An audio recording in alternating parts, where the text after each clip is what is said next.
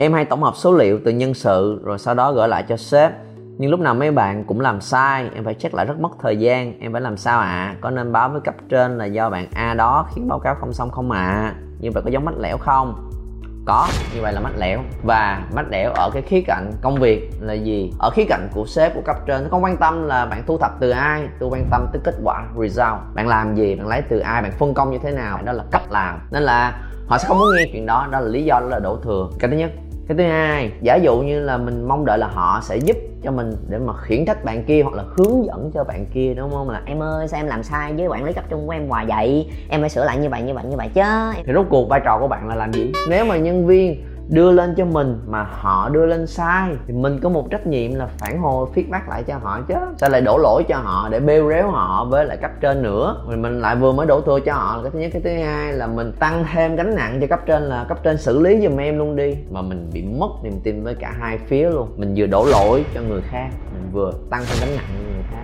Quay về đúng vai trò trách nhiệm của mình. Nếu họ làm sai, hãy học cách làm sao để có thể feedback phản hồi, trao đổi, trò chuyện với họ, trò chuyện với bạn kia để biết là họ làm sai là vì lý do gì? Mình nói chưa rõ hay là họ chưa đủ thời gian? Hay là họ thực sự là người hơi ờ, không có cẩn thận trong những con số? Thì khi đó mình phải nhìn ra đúng vấn đề để feedback góp ý và thống nhất với nhau là làm sao để việc này không xảy ra một lần nữa trong tương lai và trò chuyện với nhau thật là kỹ. Và rồi nếu trong cái quá trình đấy mà các bạn làm mà phát sinh một cái băn khoăn là mình đã giúp bằng tất cả khả năng của mình rồi nhưng mình vẫn có cảm giác là lần sau có xác suất là bạn này vẫn sẽ làm lại cái lỗi sai y chang như vậy. Thì khi đó mình có thể đem cái tình huống đó để lên thỉnh giáo cấp trên thì được. Khi đó mình sẽ xin bút một cuộc hẹn với cấp trên để mà em có thể hỏi xin cái góc nhìn của anh chị về cách mà em hỗ trợ cho một bạn nhân viên trong nhóm của mình. Thì đó là một cái khó khăn rất là hợp lệ. Còn tình huống lúc đầu là khi bị phát giác, ê, sao mày làm sai? Ờ, không phải, tại em, tại kia. Đó, rõ ràng là một cái kiểu mách lẻo là còn nhẹ nhàng đấy. Đó là một kiểu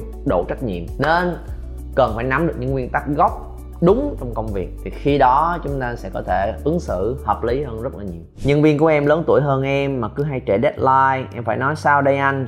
Em cứ sợ nói nặng đụng tới lòng tự trọng rồi sau đó không có thoải mái với nhau trong công việc. Đúng nếu nói nặng nói nhẹ người ta nó sẽ ảnh hưởng tới uh, cái mối quan hệ mà cũng không nên như vậy. Nhưng vấn đề nó sẽ không nằm ở chỗ là họ lớn tuổi hơn nên mình không nói nặng nói nhẹ. Mà ngay cả nhỏ tuổi hơn, mình cũng làm gì có quyền nói nặng nói nhẹ người ta. Thì nhỏ tuổi hơn, có khi mình cũng sẽ gặp những người mà có tính mạnh họ cũng bật lại mình đấy. Nếu mà mình nói những thứ mà nó không nó không khách quan và nó đụng chạm tới cá nhân của họ. Còn, còn với những bạn nhỏ tuổi hơn họ không dám nói lại thì trong lòng họ cũng đâu phục đâu thì những lần sau gặp lại cũng đâu có gì thoải mái. Nên là đừng đặt quá nặng về chuyện là lớn tuổi hơn hay nhỏ tuổi hơn. Mình hãy tập trung một cái nguyên tắc gốc mà mình cần xử lý ở thời điểm đấy. Là khi mà họ không hoàn thành deadline khi họ không hoàn thành KPI cái góc độ của anh tiếp nhận là gì?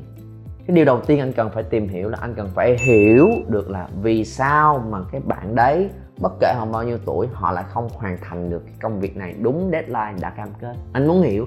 Và hiểu để làm gì? Hiểu để có thể có cái sự hỗ trợ cho họ để họ làm tốt hơn cho lần sau. Và đó là nhiệm vụ và trách nhiệm của anh với vai trò là một người leader. Và cái mà em suy nghĩ trong đầu của mình là à em phải nói nặng nó vậy là em đã mặc định là lý do đó là do họ vô trách nhiệm thôi nên em phải khiển trách, em phải chửi cho nó nên người. Lớn tuổi của em không chửi được thôi anh. Thì do cái góc tiếp cận nó rất là cảm tính cái bản năng thông thường của mình. Còn lại, sẽ bắt đầu ngồi xuống nói chuyện với nhau rất là rõ ràng và listen lắng nghe. Và khi đó, nó sẽ có nhiều trường hợp, yes, có khi là à họ hiểu sai cái cái, ban đầu mình chia sẻ thì mình cần phải điều chỉnh là cái cách giao việc xuống. À bạn này, chưa có cái cái thói quen và sắp xếp thời gian của mình hợp lý nên là vẫn nhớ công việc đó, nhưng mà việc này, việc kia sau một hồi không ưu tiên, cái để tới sát giờ mới làm nên bị trễ. Nên mình cần phải nghĩ xem mình sẽ giúp bằng cách nào, bằng cách là mình follow up công việc đấy, bằng cách là mình remind lại trước vài ngày bởi vì mình biết là có khi là họ chưa có kiểm soát công việc của mình tốt. Và khi mà mình có thể chia sẻ ra một cách rất là rõ ràng, thẳng thắn giống như vậy, thì cũng sẽ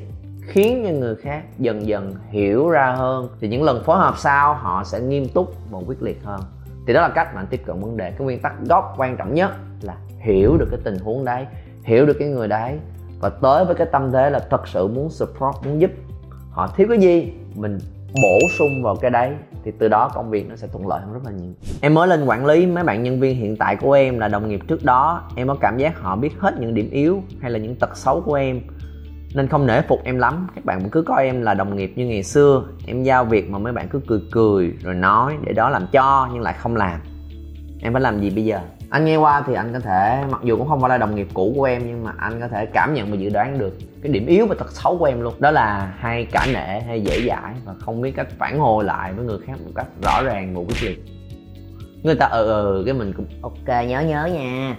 Ráng làm nha. Rồi thôi đó là một tật xấu và đó là một điểm yếu. Khi mình làm việc với đội nhóm, mình đặc biệt là khi mình ở một cái vị trí là leader, người quản lý. Cho nên là nếu cái câu trả lời nhanh mình cần có là mình nhận luôn. Tao biết tao là cái người cũng chỉ mới đảm nhiệm cái vai trò này thôi, nên tao cũng cần nắm mọi thứ nó rõ ràng để có thể biết được cái tiến độ công việc ra làm sao. Bởi vì thực sự những lần đầu không có, nếu không rõ ràng tao không biết quản lý cái việc này như thế nào hết. Nên là cho tao hỏi lại kỹ được không về cái deadline và cái cam kết cần phải hoàn thành. Chỉ mới làm công việc này thôi, nên là tao sẽ ờ, hỏi rất là chi tiết kỹ lưỡng giống như vậy để có thể đảm bảo được mọi việc sẽ xảy ra. Và đó chỉ là một trong rất nhiều cách nói thôi. Anh cũng không biết rõ hơn về của cái tình huống công việc của em như thế nào, rồi bối cảnh nó làm sao. Nhưng đó là một trong những cái cách mà có khi từ xưa tới giờ mình chưa nghĩ tới. Và đó là cái nguyên tắc gốc trong khi mình làm việc phối hợp với người khác trong công việc. Nên cái mà mình cần một là cái tip anh có thể đưa ra cho các bạn liền. Nhưng mà cái thứ hai lâu dài rất là nhiều. Nếu em thực sự muốn lên làm quản lý một cách rõ ràng và hiệu quả, nên tìm hiểu một cái lộ trình rõ ràng hơn trong cái việc là